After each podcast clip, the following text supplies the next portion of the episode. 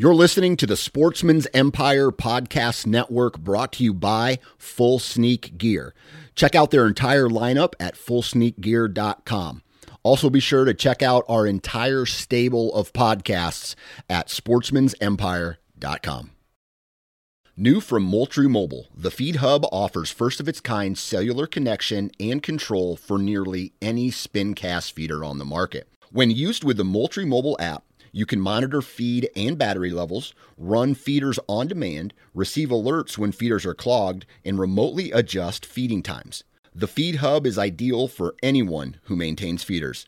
Remove the guesswork and save time by planning feeder maintenance before you drive to your hunting property. For more information, visit moultriemobile.com. You're listening to the Sportsman's Nation Podcast Network brought to you by Interstate Batteries. Interstate Batteries has thousands upon thousands of retail locations all over the United States, and they offer great batteries, right? Now, I got a buddy who is kind of a car nut, a truck nut, and he told me that I guess on the research that he's done for car batteries, Interstate Battery car batteries and truck batteries are some of the highest quality, most reliable truck batteries that they have on the market. I don't know anything about it. It's just what my buddy told me. So if you're looking for a new car or truck battery, you need to go to your local retail, uh, interstate battery retail shop and go pick one up because I guess they're badass. So I know I have one in my truck. Other than that, if you have TV remote controls, Interstate Batteries makes uh, a battery for that. They make batteries for your rangefinder, your trail cameras, and basically any other electrical device for the most part that you use uh, while hunting or fishing or being outside. They also have a whole bunch of other little knickknack products too, like uh, uh my buddy Dan Spano. Uh, he is uh, a manager for his family's Interstate Battery retail location. He got me some of these cool flashlights that have switches on them. One of them looks like a lantern. So they have a whole bunch of that stuff too. If you want to find out more information about the kind of batteries that Interstate Batteries makes, head on over to interstatebatteries.com or visit your local retail store.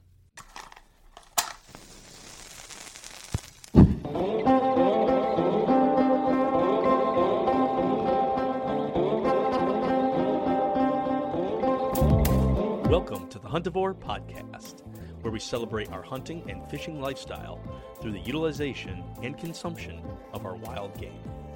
No egos, no status, just catch it, cut it, and cook it. This is episode 39 Heart of the Issue with Dan Johnson. Today, Nick sits down with creator and CEO of the Sportsman's Nation Podcast Network, Dan Johnson. Dan harvested an incredible buck this past fall and wanted to try something new the heart. We break down some of his initial expectations of the organ, unpack the reaction from himself and his family members that he served it to. Along with some other banter, this is a great conversation. So sit back and enjoy.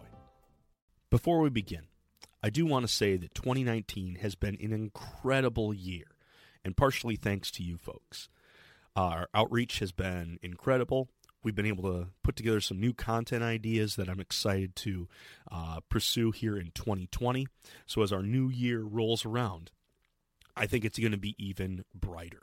Um, do want to remind you that any time that you can tell someone else about the podcast is going to be very beneficial to us if they can if you can leave a rating or review that also helps spread our outreach to new folks who may be looking how can i use wild game? And maybe we can give them some ideas.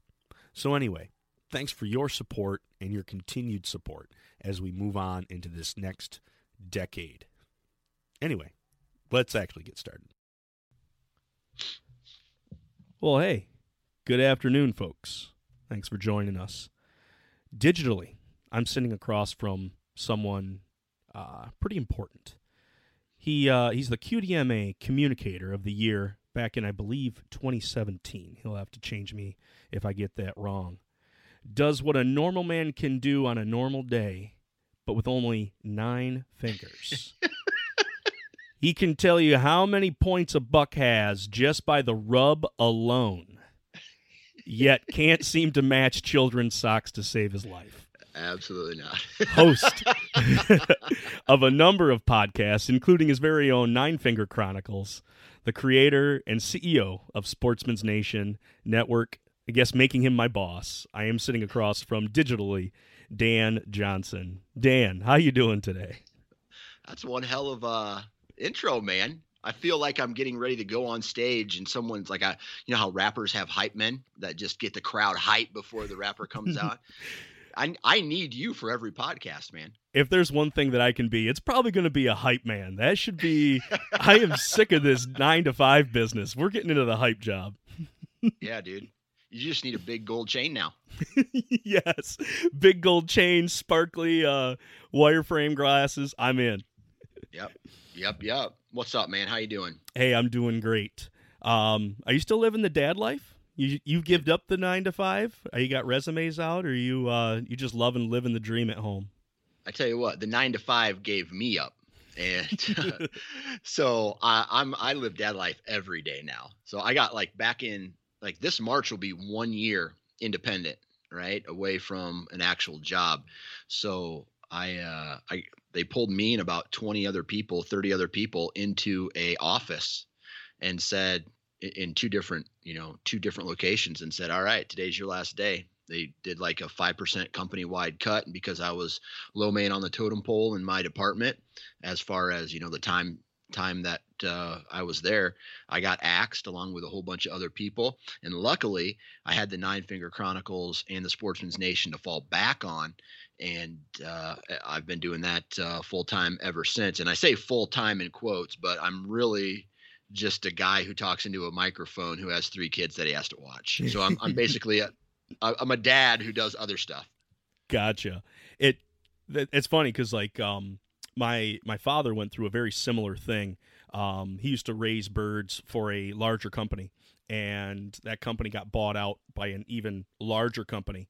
So as he takes over the farm from his father, they immediately lose like the big portion of what they would raise birds for. And so, yeah, going independent, it is, I imagine, very scary for the first little bit. But then at the same time, I'm I'm sure it's become more of a refreshing thing on the backside is that you've been able to grow the Sportsman's Nation. Your you know your effort has been into your kids and into this you know digital kid that you're creating. So I'm sure it's uh, found its way to be something special. Yeah, I tell you, it's you know going solo and you know basically being your own boss is you know really what I am. Um, it, it's just a, a different. It's a lifestyle change, really, is what it is. I mean, it's like okay, well, all the money that I made from the Sportsman's Nation and the Nine Finger Chronicles was basically just my hunting budget for the year. And as that that grew, then my my trips got bigger, my uh, my budget got bigger, and I was able to do some really cool things. But now it is my income, so I have to be really creative with uh, uh, you know the m- amount of money that I'm giving to the family, and at the same time having to budget for a business as well. So it's just a one big learning experience. Well, so far it seems to be working out well. well At least what you're telling us, what seems to be right. working out wonderful. Right. So, hey, I'm excited for you to be independent because yeah, I know it's freeing on that side of it. Um, with this Sportsman's Nation, was that something that? I mean, you were already in the midst of several podcasts at that moment.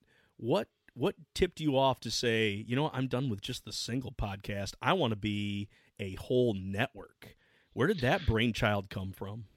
Well, I'll be honest with you, man. Um, there was a when I was doing the cubicle work in the cubicle life, I was listening to a lot of podcasts. Um, whether it was you know everybody knows Joe Rogan or um, everybody knows you know like Meat Eater and stuff like that. Um, and then when I and I was I was still putting mine out, and I was the co-host on Wired to Hunt, right? And you know there there were some really good podcasts out there, and this was a long time ago. Where this is going on year number two now for the network, and I said to myself, man, I think it would be awesome to have a podcast podcast network dedicated to, you know, the hardcore, dedicated to you know like a one-stop shop for everything a true outdoorsman needs and, and what i mean by that is relatable content something that uh, a guy who you know works that 40 hour a job week plus you know or he's, he's working overtime or uh, find content that is high quality but relatable and excellent content that's one thing that I really pride myself on, not necessarily myself, but uh, you and all the other content providers uh, on the Sportsman's Nation is that the the content is primo. You know, I said there's a lot of other podcasts out there that um, may not be as good, or I feel like all they're doing is maybe ripping off another podcast, or um, the the the Whitetail podcast, the the guys who have Whitetail podcast, a lot of that information is just regurgitated uh, multiple times, multiple times. So if a new podcast comes out, it may not be uh, anything really new, different, or exciting. So what I decided to do was uh, round up. You know, a stable of podcasts that I thought were really, really good, and uh, asked them to join the the network, and here we are. That's awesome. I love how you get that that one stop shop because yeah, it seems even on my feed. I put it up just to see who's putting out something new because I don't in my world like I don't live around bear hunting. Uh, we do have a season in Michigan, but I don't I don't get to step into that world very often. And so now having you know a a bear hunting magazine pop up on Sportsman's Nation once in a while, I can you know jump into that and experience something new. So yeah, I love how it's a one stop shop that you've created. Yeah, and the the cool thing is is this is this isn't just to put out content for people. I mean, holy cow! Uh, I've on the uh, we have the the whitetail feed or the the Sportsman's Nation whitetail podcast, right? That's the network uh, with all all the whitetail related content, even some extra stuff on there. And then we have the Sportsman's Nation big game feed, which has the bear hunting, the elk hunting, the you know the mule deer hunting, even um, dog you know using dogs to chase bear and mountain lion uh, with the Hounds of an XP podcast, and it's just exciting to get because I I've never used dogs to hunt. Period. Right, uh, other than maybe a pheasant hunt back in the day, uh, but I've never bear hunted. So just being able to learn and listen to what some of the other content providers are putting out is just very educational for me as well. Good deal. Um, knowing your history as an avid whitetail hunter, and now, yeah, you've been able to branch out into some different species. Um, you've been out chasing elk, uh, went out and um, did some mule deer this year. Uh, I think it was last year, or maybe it was last winter. You even tracked down and shot an emu. Do you still have that in your freezer? oh, it's not an emu. Okay, it's like an emu, right? So they have an ostrich, an emu, and what I shot was called a rhea, which oh. is basically the same thing as what I just mentioned, right? So, uh, yeah, I went on a, I was invited to go down on a, a hunt down in Texas, and I I have to laugh at it because it's not what I typically do, but I got invited, you know, one of those trips that's like, hey, we're gonna pay for it, and I'm like, well, uh, yeah, I'm not well. gonna turn that down. exactly. So I got to go to a uh, basically a high fence operation down in Texas. And, you know, it's your typical feeder situation. And uh, man, I was out there one day and a flock of emus came in and I smoked, uh, I smoked the dominant male. And it, what's really cool about that is the second that bird died, the other male started fighting for dominance. Whoa. It was nuts to see, right? They're all their their their wings puffed up and they started like pecking at each other and fighting each other because that that male was gone. He was dead. And uh, then the others started fighting. They worked their way off. Uh, and and but to answer your question, yes, I still have rhea meat in my freezer, and uh, I can't wait to pull it out again. Awesome. Yeah, the fighting of the emus for pecking order just after the first one goes down kind of reminds me of high school a little bit. Jimmy's down. Who gets Jimmy's Jimmy's seat? Bunch of testosterone just going all over the place. Exactly. But yeah, your freezer's full of stuff. Um, and we've I, we've gone back and forth. Um, and you've mentioned that yeah, just with time and with distance, uh, a lot, especially the distance side of it. If especially you're bringing an animal back home, doing a self process is not something you're going to want to do. But um, I did want to just to kind of jump in with Dan. What's your experience with butchering your own animals, whether it be the the local deer or turkeys? How often do you get in there with a blade on your own? Yeah, that's a very good question. Um, so turkeys, pheasants, fish, that stuff I take care of all myself, right? Um, now, uh, like I said, when or like you said, when we were out in uh, uh, South Dakota, the guy I was with shot a mule deer. We had to pack that out, and we took it to a, a processor, and uh, they took care of that for us. So in the past, I have butchered a entire, you know, an entire animal, uh, entire deer, uh, and it's and it's just time consuming. And typically, I'm shooting that you know, whether it's a doe or a buck in November or October. I've already burned a lot of bridges. The bound the brownie points are already uh, They're done. used up. There you go. They're used up. yep. So th- when I get the opportunity to go home early and spend some, get back with a family and get back into the routine of being a dad and a husband, um, it's just, I feel like I'm paying for convenience at that point, and I just take it to a locker and I say, I want this, this, and this, and then I go and pick it up. Yeah, that's the big balance. Um, I'm Yeah. kind of in a my own spot where when I put the bird down, or excuse me, bird or the the um, deer down, I am, you know, only a few minutes from my homestead, so I'm able to just Yeah. throw it up and, and have that done. I haven't done anything uh, long distance wise uh, to go get something, um, but I can see how that time, yeah, especially somebody like yourself who's chasing deer on multiple tags, it's uh, it's something where yeah you're going to have to really really look at what time you have available and pass along what else so yeah that's i wanted to get into that just to see if you know it was it something that you were just like ah, i haven't done it before or the last time i did it that's how i lost my finger and, oh man, I'm not that bad with knives, but I'm, I'm pretty bad. Uh, the the the thing is, you know, it's like this year, right? I shot my buck. It was I was I'd already been gone for 13 days, 13 or 14 days. I've been gone from home roughly, and it was uh, do I take another day or day and a half because I still had to go take down all my trail cameras and my tree stands and and uh, get rid of the you know clean up the timber before shotgun season started and then take another you know take a half a day to go to the taxidermist and then take another you know eight hours to break this deer down or however long it would take and, and then potentially grind it and then go to the store and get some beef to cut the the deer meat with. And it just like for me like i said it's it's purely convenience and i don't have all of the gear i technically need like a grinder.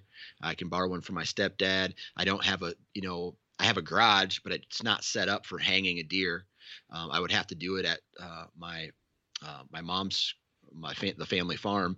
And uh, outside of that it's just you know again uh, go pay for it. Say i want sticks. I want uh, i want salami.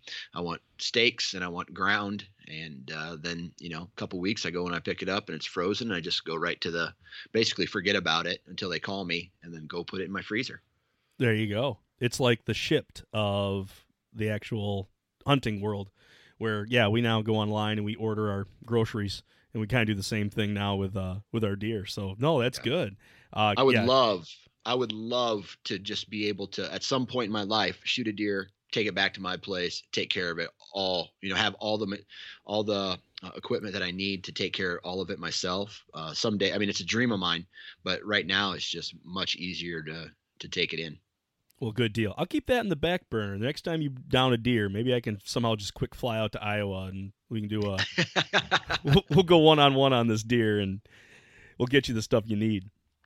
Absolutely, Um, man. But yeah, we've got. I really I wanted to have you on as we've been going back and forth um, on this this issue. I'm going to get right to the heart of the issue because that's all what we're here about. Is we're here about talking about the heart that you pulled out of uh, this buck of yours, just to bring everybody up to speed. What you got in a massive animal out there in Iowa. Tell us about the hunt that you had on this buck. Yeah, man. Uh, I guess it was see, I started my quote unquote rutcation uh, November 1st, right? The I think it was the afternoon of November 1st. I, I started um, hunted all the way up until the four. I, I, can't even remember if I shot my deer on the 14th or the 13th, but uh, I think it was the 13th.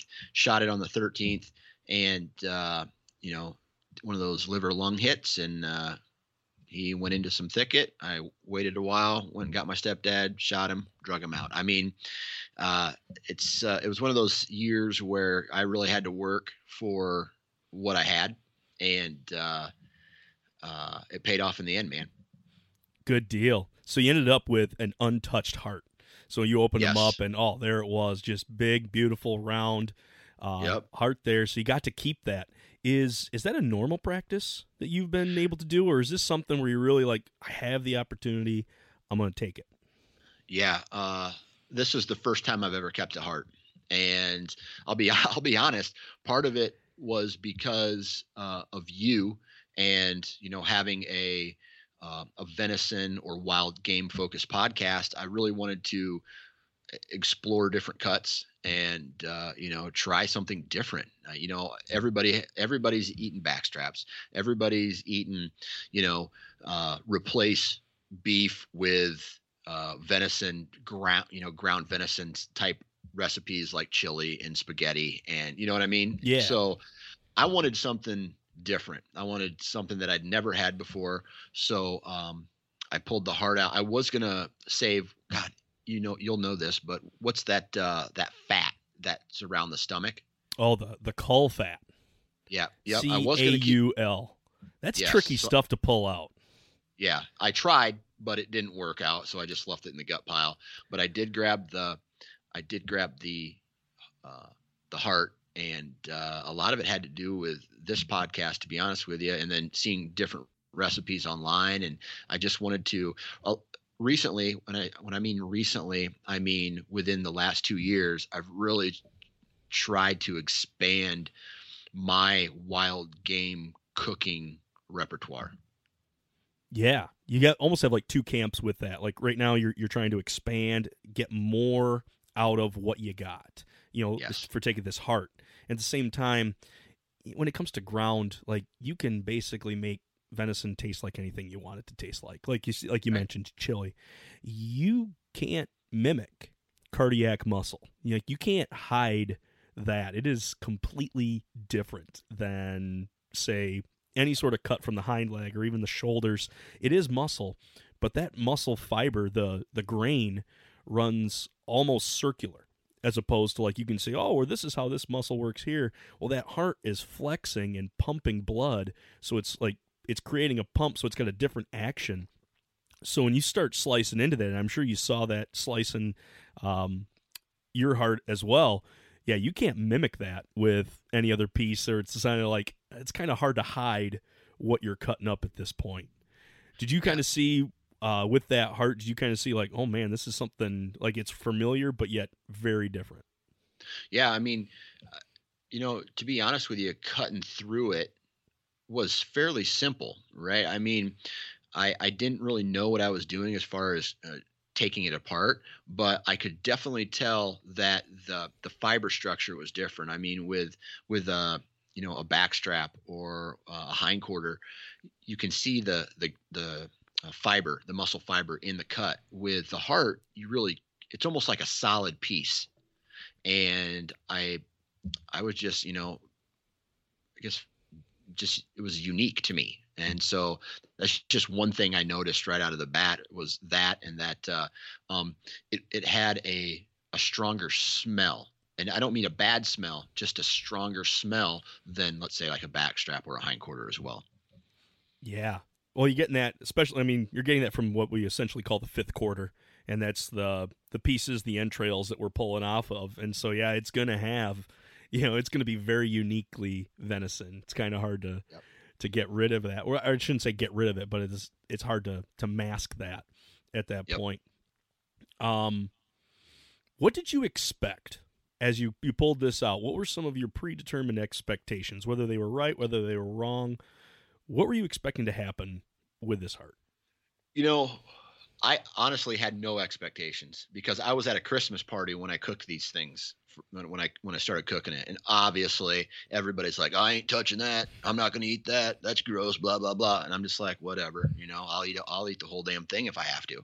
but um, one of my uh, stepbrothers, he was there. He likes venison. My stepdad tried it. My brother tried it. Uh, my wife tried it. Um, and uh, so what I what I wanted to do is before I actually had what I was the, the recipe that I was cooking, I sliced some up and just threw it on the grill with, I mean, just a touch of uh, lemon pepper seasoning on it, just so it wasn't straight game. And uh, so I wanted to try it basically when I, I mean raw. And what I mean raw was no seasonings on it, just so I could get the natural taste of it um, before you know I did anything else to it. Yeah, the straight, yeah, no chaser, just straight no up. chaser. Yep, just heart, just heart. What was your texture on it? What did you think about so, it?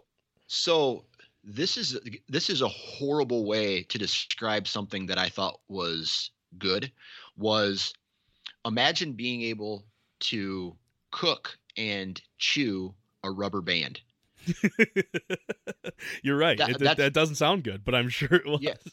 So it, when I bit into it, it was extremely tender, but it was like the initial bite down on it was not rubbery, but it was it was almost like and I'm not going to say chewy because it just it it was it was different. I mean, it was like someone stewed or put a little small piece of rubber in a crock pot and cooked it until it was edible. That doesn't have anything to do with the flavor, just a little bit of the texture. But I, I, I thought the the the texture was unique. You know, it was smoother. Uh, the the the first bite or whatever was was really something that surprised me. I honestly, I thought it was going to taste horrible uh, because of because I didn't put any seasoning on it, and I thought it was just going to be something that was unedible. To be honest with you, but it turned out it's probably quite mild at that point. Like you were like, "Oh, this is like the good side of venison. This isn't the venison fat that we've been hearing about. This is the good stuff." Yeah, right, right. I mean, it had a, you know, for for those of you who have never eaten heart or always you know people say gamey and i hate that i hate that term gamey because you know every everything in this world tastes different. Beef tastes different from chicken chicken chicken tastes different from fish. So you know i feel like when someone describes uh, uh, venison as gamey it's just it's i don't know it, it, it just doesn't you're not doing anybody any favors. You know, you're not getting anybody else excited about what it is you're cooking there. And uh, I, so when I say this, it tasted gamey. It me, you know, I'm just saying that to relate. Yeah, something unique, something you, you can't quite put your, you know, your uh, right. It was stronger. It was similar to this. Yeah. Yeah, it was a stronger taste than a backstrap or a, uh, you know, your typical cut of venison just want to take a time out and say thank you to the listeners for tuning in. It really does mean a lot. I would also appreciate that if you haven't already left a rating or review, uh, to go ahead and do that. It all helps folks find us and get on board using and enjoying their wild game more. Feel free to chat with us and ask questions either on Facebook, The Huntivore, or Instagram at Huntivore. Got a recipe you think is dynamite and want to share? Or have some show topic ideas, email us at huntivore at gmail.com. For even more hunting and fishing podcasts by real, relatable sportsmen, head over to Sportsman's Nation Podcast Network, which happens to be a 2% for conservation company, who give 1% of their earnings and 1% of their time helping out the wildlife and wild places we all love. Now, back to the show. Well, good deal. I and you posed it. I saw you. You sent me a um a tag on I think on social media someplace, and you had said, "Hey, looking for some ideas for the heart." And so I I started digging through on on what we had done, what I have done in the past. Um, one way is pretty unadulterated. It's pretty much forward that yeah, this is heart. And a, a second version that I had for you was going to be something that you could hide it just a little bit because just when you get into like I know especially up here in, in Michigan, liver, it's everybody has had liver at some point in their life and they either love it or they hate it. They either have memories of it being awful and then you've got other folks that oh I, I can't get enough of it. I gotta I gotta eat more and more of it. And heart finds itself in that that same thing where if it looks like heart, people are already they're eating with their eyes. They're already going to turn it yeah. down. And then you've got folks that see something that isn't heart or it is heart but doesn't look like it's, you know, this beating organ. They're going to they be willing to try it. And so my my three dish breakdown, we're going to do this together. Um the first dish that I was going to throw out to you and that this one is pretty much I find that it's really basic and easy for like a hunt camp crowd pleaser.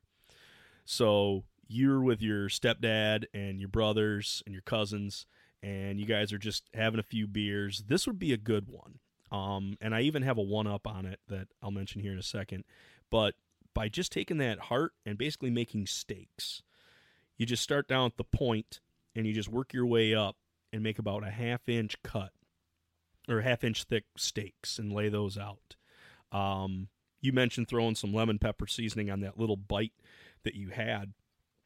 I'll pretty much throw salt and pepper on both sides and in a skillet just sear both sides so the inside is pretty much just a medium rare on on heart if you get it past uh past medium the rubber band becomes more of a of a tire really yeah. chewy and really unpalatable.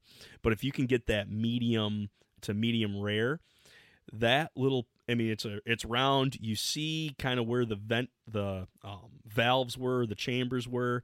You're not hiding that it's heart. Um, and so when you first came to me, I was like, well, hey, do heart rings.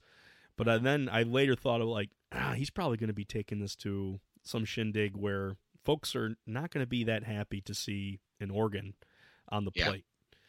Is that how your your family is? It's like I, I want to eat it. I just don't know one. I don't want to know what it is.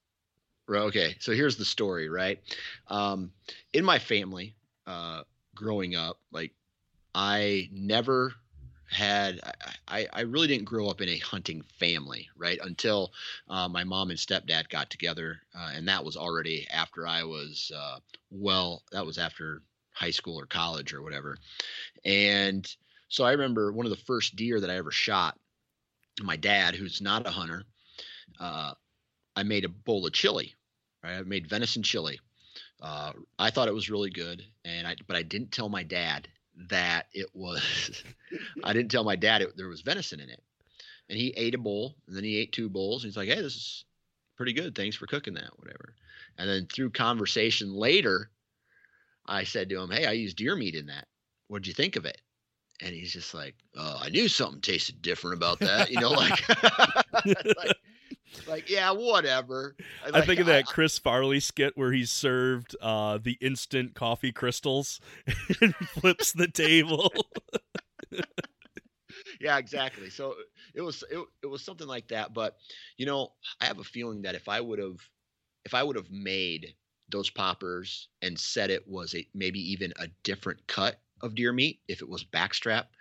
Um, you know, a, a, a, trained taste, you know, trained taste buds would have been able to pull, pick it out and say, ah, it's not backstrap, man. But a someone new would have said, oh, okay, well, tastes like, uh, you know, tastes like what it tastes like. You know, like they, they wouldn't have had a problem with it. But the fact that I had that thing sitting out in the kitchen, I cut it up in the kitchen around the entire family, uh, and people were just looking at me like, "Oh my God, Dan has gone crazy."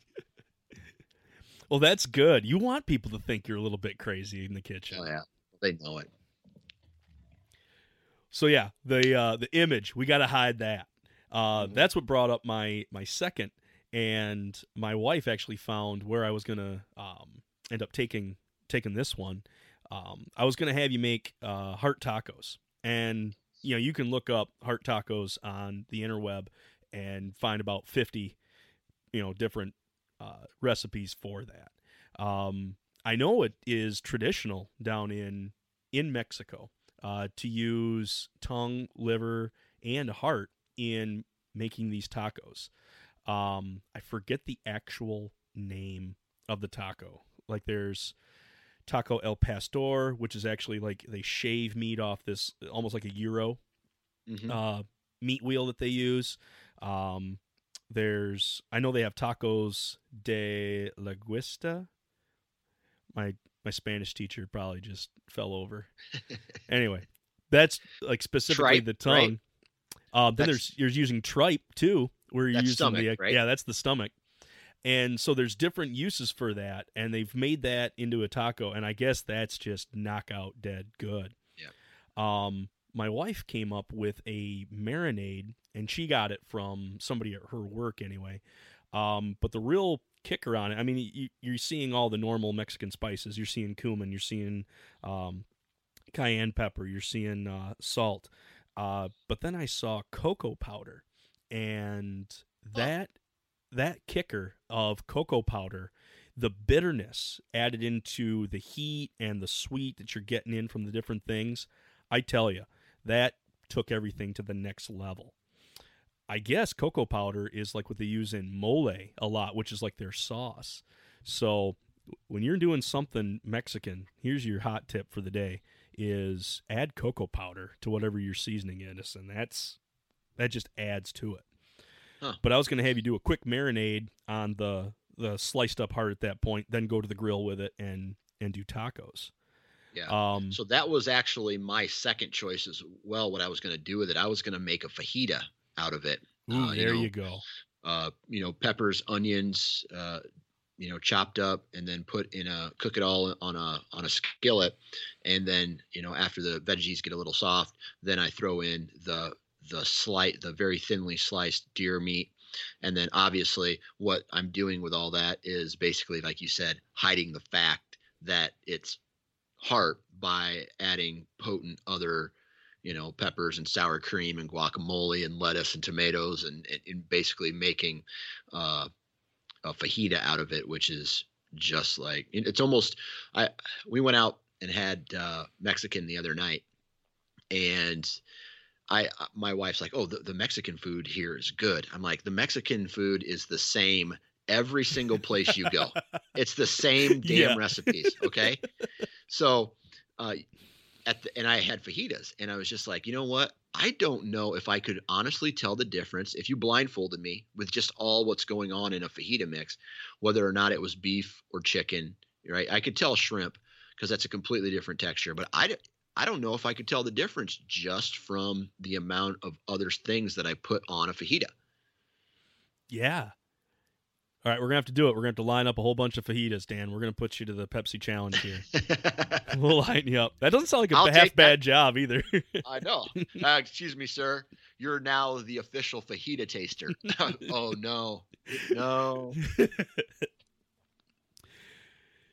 So then that brings us to the third dish, and this is the uh, the wild card that I didn't expect, but at the same time, out of Iowa, I couldn't think of anything more Midwest. Like this was a hashtag Midwest win here. Is a jalapeno popper uh, Yep. made with uh, deer heart. That was a win. I was I was really really happy to hear you say that. Um, I'm not going to steal the show at all on this. I want you to tell me all about these poppers. What did you put in? I mean, how did you do prepare the the pepper? And I got an additional question later for you on that. And then Right. the mix. Like this wasn't just plain old cream cheese. This was doctored up filling that you Yep. had going on. So lay out what you did. All right, so I got to pull something up here uh, to some of my latest uh, content that I pulled up. That way, I can tell you exactly what uh, what I put on there. And so let me. I'm gonna I'm gonna going to say something real quick, and that is when you're cle I so I cut the jalapeno in half first off, and then I took a spoon to try to get out the center of it, right? Because the seeds are extremely hot. Right. Um, so I drug it instead of scooped it. I drug it. Well, that creates some backlash up into the eyes and face. oh no. Oh, dude, I feel I, I felt like I got pepper sprayed. I was in the kitchen swearing, you know, I was just like, son of a gun. Ah. And my kids are like, what's wrong, daddy? I'm like, stay away from the peppers. and uh, I didn't wear gloves. So after that, I, my fingertips and my hands were burning because I didn't, I, I prepare for working with jalapeno peppers. Yeah, So that got- stuff's like it's like axle grease, or like um even uh what am I thinking? Poison ivy. Like as Yeah. soon as you've like washed your hands, stop and do it again. Like that's Yeah. that thick of stuff. Yep. So first thing I did was uh, chop the jalapenos in half, and then I scooped out the centers. Right, set those off to the side. Then I uh, cut the heart in half, and then well, it was actually probably quartered it, uh, quartered it, and I sliced them into not necessarily paper thin, but really thin slices of heart, deep red meat. I, I was just really excited uh, to try it just because of how dark the meat was, right? It just it it just looks so natural. Yeah, really so I- rich. Yeah, really rich. Set the, that off to the side, and then the next thing I did was make the cream cheese um, filling, and it's pretty basic, you know, uh, cream cheese, onion powder, garlic powder, salt, um, pepper, and then uh, shredded cheese. Like uh, I, I think it was just American shredded American cheese that that went into it, and then I took spoonfuls of that that cheese mix and applied that to those half of the peppers. Then I would take the thin strip of raw heart, lay it on top, and then wrap it in bacon and put a toothpick through it. And that is that was the recipe. I, I, I guess I I didn't necessarily go off anything. My wife my wife uh, gave me the idea for the cream cheese mixture, and I I used that on the peppers, wrapped them up, set them to the side, and then went to the grill and I don't think my grill honestly was hot enough to be honest with you. I probably could have cooked them a little faster. I cooked them uh, somewhat slow because I I hadn't done that before, Yeah. so I didn't want to I didn't want to burn them. You know what I mean? hmm So and then just started the process of uh, cracking a Busch Light and drinking it while I, uh, you know, rotated the rotated the the cream cheese filled peppers with venison and bacon on the on the grill, dude. And that's when I tasted. That's when I I also had those uh, some additional cuts there that I threw on the grill, and I ate those while I was uh, cooking the the poppers. Gotcha. Yeah, I saw a couple off to the side. So those were those were for the chef just to see how things were going. And It sounded Yep. like it, it went really well. Yeah, you can get that. You can get your uh, grill screaming hot. Um, you know, we put that you put that bacon on there. You don't want thick bacon. This isn't the stuff you want for breakfast. You want to get the stringy, real fatty stuff. Because yeah, if you char that, I mean, it's it's bacon. It's going to be good whether it's you know baked to a crisp or if it's uh, still a little bit squishy. Um, Yep. But yeah, that's going to protect that inside uh, from getting scorched. Um, did you find that the the jalapeno had a little bit of bite to it as far as like you had to really I don't want to say grind with your teeth, but you had to really cut that skin on the backside. Did you notice that a little bit, or was not Uh, that not a problem? You know, I'll be honest with you. Uh, I did not have a problem with that. It, uh, I think what happened was uh, the fat from the bacon absorbed into the vegetable itself, a- and the moisture from the cream cheese just kind of softened everything up really nice. And uh, uh, there was still some crunch to the actual vegetable, but it it wasn't chewy. It wasn't uh, stringy. If that makes sense. Yeah. No, that's good. I know Yeah. sometimes if you get an older jalapeno, um, it helps to take the skin off. You put them in the broiler and you basically char the outside and then steam them in a plastic bag real quick. And then you're able to pull that skin off. It's real thin. You can't cut it. Um, but I've gone with that because I've gotten some older jalapenos. You're like, you pick up the big one, you're like, all right, yeah, I'm gonna use this, and then you end up like have like you have the stringiness to it, and it's hard to get that bite. So no, I'm glad you had some fresh jalapenos there. That that was that wasn't the case. Yeah, absolutely. And I tell you what, man, uh, they they went on the grill easy, pulled them off, and then it was time to eat them. And I'll be honest with you, I was surprised on how how awesome. Like first time ever cooking heart, first recipe, it just turned out it turned out awesome. And uh, it's something that I'll probably continue to make. Uh, I mean, you noticed, like I said, it it the the venison itself, the heart itself, was not chewy. It was very easy to eat. Uh, it wasn't. It didn't overwhelm. I didn't. I didn't season that at all. If I was to do it again, uh, it was kind of a last minute thing. But if I had to do it again, I would probably uh, marinate it for a couple hours in or even thin it then uh, you know slice it and then marinate it a little bit in like some soy sauce or uh, some olive oil or something just to cut that quote unquote gaminess just a little bit more. Um, and i'll be honest i think the only reason people didn't eat more of them was because they, they saw, saw, me cutting it. They saw it yeah.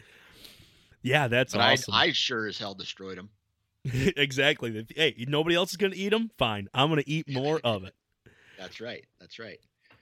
Well, good deal. Yeah, I like how you're going to just add a little bit to uh, the heart. You know, just a little bit to get to salt to it because eh, you know as much as we add salt to things to to mask it, it does enhance it. So like you're not by using a salt, you're not covering up um, that heart. So giving it a couple minutes or you know even you know a couple hours in some soy sauce or something just to give it that enhancement. I think it's it's not going to mask the game, but it's definitely going to bring out what we like about venison, what we like about it, and rather than make it off-putting. Yeah, absolutely. That's awesome, Dan.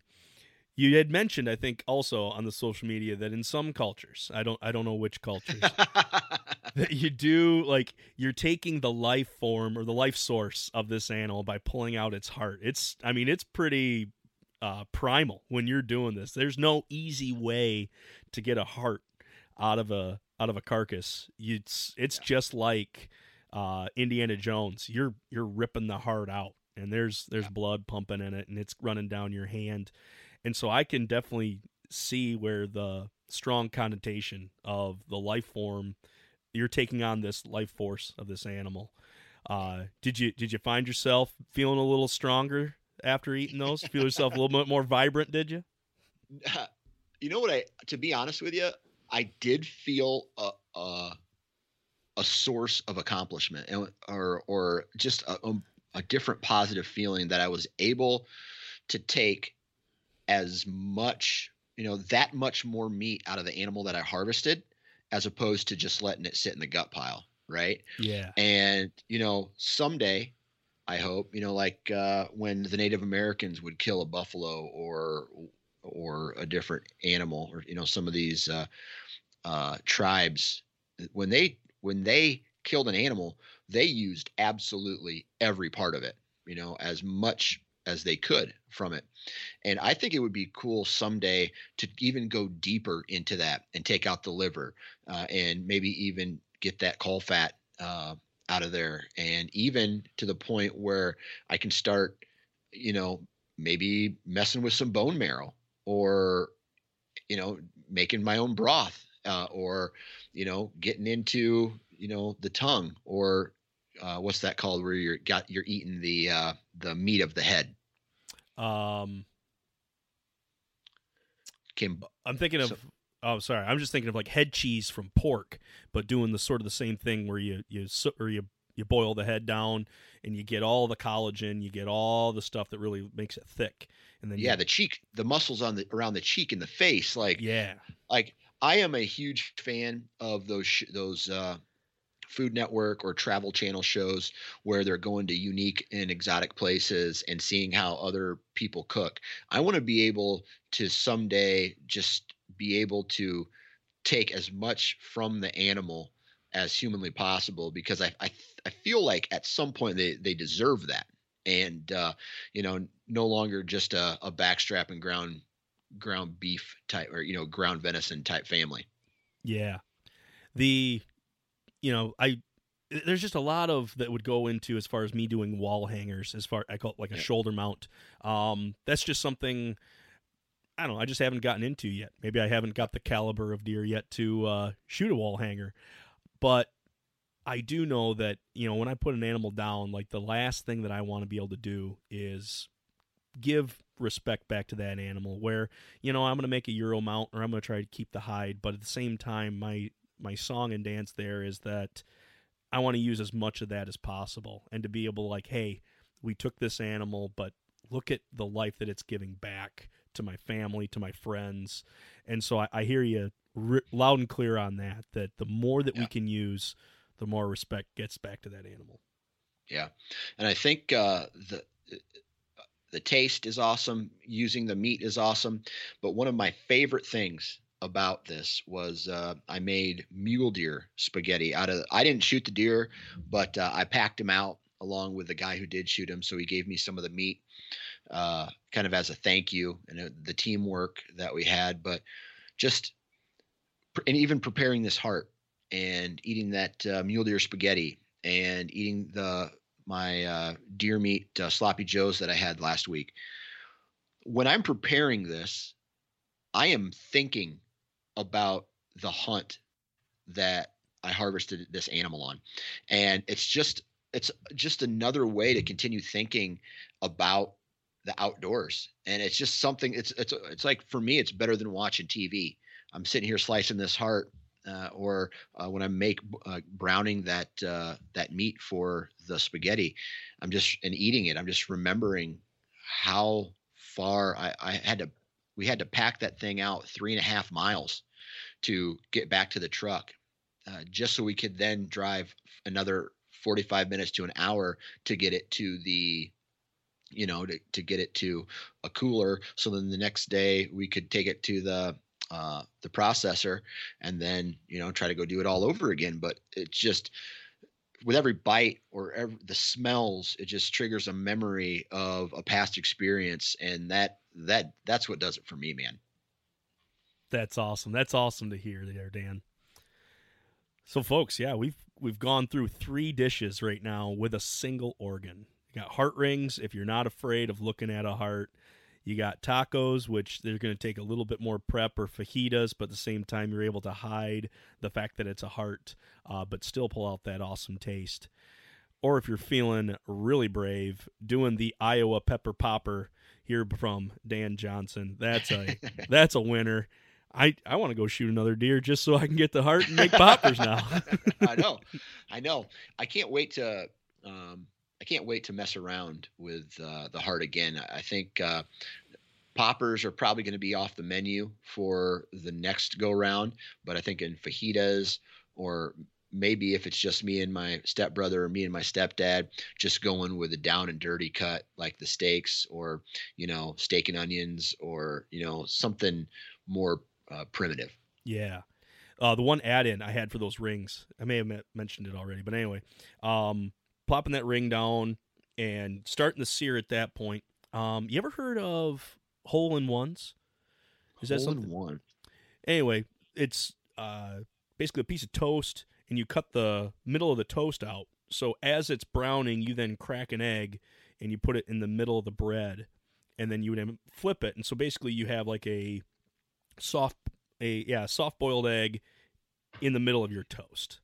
Um, gotcha. We used to make them all the time uh, in in high school, and just the amount of butter that you need for those, I probably shouldn't have them at my age. But anyway, to take that idea and translate that, so to put down a, a heart ring or a heart steak and have the middle, take out that middle divider wall and drop an egg in there, I think that would be a total home run there for your your heart steaks. So you got like a soft yolk inside of a heart. Nothing says better sauce than a than a chicken yolk. Absolutely. Hey, I, I do have a question for you though. Um, what is your go-to when you're when you're eating your venison, uh, whether it uh, whether it is a heart or maybe even a backstrap? And I know this is kind of a loaded question, but what's your go-to drink of choice? Oh man, it's very very situational. Uh if I'm if I'm looking to impress, we're we're going with the red wine. We're going with something Yeah. super dry, um, a Sauvignon or something like that. Uh, any other occasion, if it comes in a can or a bottle, it's going to pair very well. Right. So, so a Busch Light works out awesome for any occasion. And in fact, uh, Dustin, he couldn't be here today, but anyway, Dustin would attest that uh, Busch Light goes with everything. Um, Yeah. But yeah, I, here in Michigan, we are very, very up on our crafty beers. Um, so yeah, you get something definitely in the cold of winter. You want like an oatmeal stout. You want something with some, uh, some heft behind it because yeah, that combination of of dark beer and red meat, mm, real good. Right. That's and that's another thing that I, I really want to not just not just even in, with venison, but all food is like there's an art to pairing. Right. Um, I, I took my wife to Napa Valley uh, a couple years ago uh, for a, for a trip, and we did a lot of wine tasting, and we heard a lot of people talk about you know pairings, food pairings uh, with specific wines, and that's one thing that I want to I want to be able to do is say, okay, well, I shot a rabbit this morning. What wine goes with this recipe of this rabbit, or turkey, or deer, or pheasant, or fish, or whatever we had? eh, You know, pick the best possible uh, wine or drink, beer, whatever, to uh, to just you know make that make that taste even better, if that makes sense. See, I'm liking what you're throwing down right now. I'm going to pick that up. You're telling me I need to go get sloshed in the name of Sportsmen's Nation, honey. It's Honey. I'm trying to figure this out. well, okay, so you know, I, I mentioned I ate the Busch or I drank the Busch Light with the poppers, but man, my one of my favorite meals ever, and it really doesn't matter what it what kind of fish it is, but just like fried fish, potato salad, eh, you know, preferably walleye, some some fish like that. We we do it a lot with bluegills, but pork and beans, potato salad, and fried fish with a with a, a, a cold beer in the hottest summer. Like I'm thinking a three one two something a little bit lighter to match the fish. Yeah. Um, like a wheat beer, uh, a three one two, or a um, oh man, there's a whole like uh, there's a whole bunch of like wheat different uh, wheat beers out there. Something from uh, oh, there's one called Snapshot. I don't know if they make it anymore from uh, uh, New Belgium.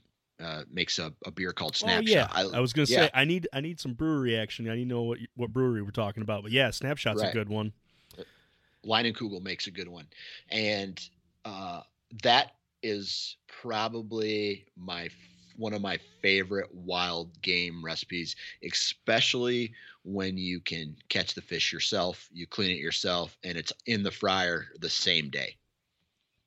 Yeah, that's awesome. That's awesome. Well, Dan, this has been an an epic hour. Thank you for sharing your story on the heart, and just like with those uh, those cultures, um, you know, some even think that the animal is looking down at some point, and they're watching to see what is being done with my earthly body at that point. And I'm sure if your buck is looking down at this point, he is going to turn and say, "Job well done." but uh, yeah, I want to give you just a couple seconds here, Dan. Where can uh, where can we find out more about you? Where can we find out more about Sportsmen's Nation? Um, give us the quick uh, shameless plug here. Well, the first thing that I want to say is for everybody who's listening right now, uh, uh, Nick is way smarter about wild game than what he leads on, and uh, I'm pressuring you on air to put out more recipes because I think that you have the knowledge and the experience to do that, and that's one thing that uh, I want on the Sportsmen's Nation more. So I'm t- I'm I'm digitally twisting your arm to get more recipes out there for everybody to enjoy. Ah, Uncle, Uncle. okay, I'll do it. I'll do it. Other but other than that, man, you know, sportsmensnation.com and uh, it's sportsmen's with an E, S P O R T S M E N S, right? Sportsmensnation.com. And then uh, the same place that you're going to find the Huntavore podcast is the same place that you're going to find the Nine Finger Chronicles podcast on the Sportsmen's Nation and uh, all the other great content providers there too, man. So excellent. Excellent. Well, Dan, hold on for just a second. Thank you so much for for all that you've put out. And folks, if you're not pulling out your heart, maybe you should be uh, be thinking about it. I know we're coming to the end of season, but there's still the opportunity. So, folks, make sure you get outside and uh, always keep your knives sharp.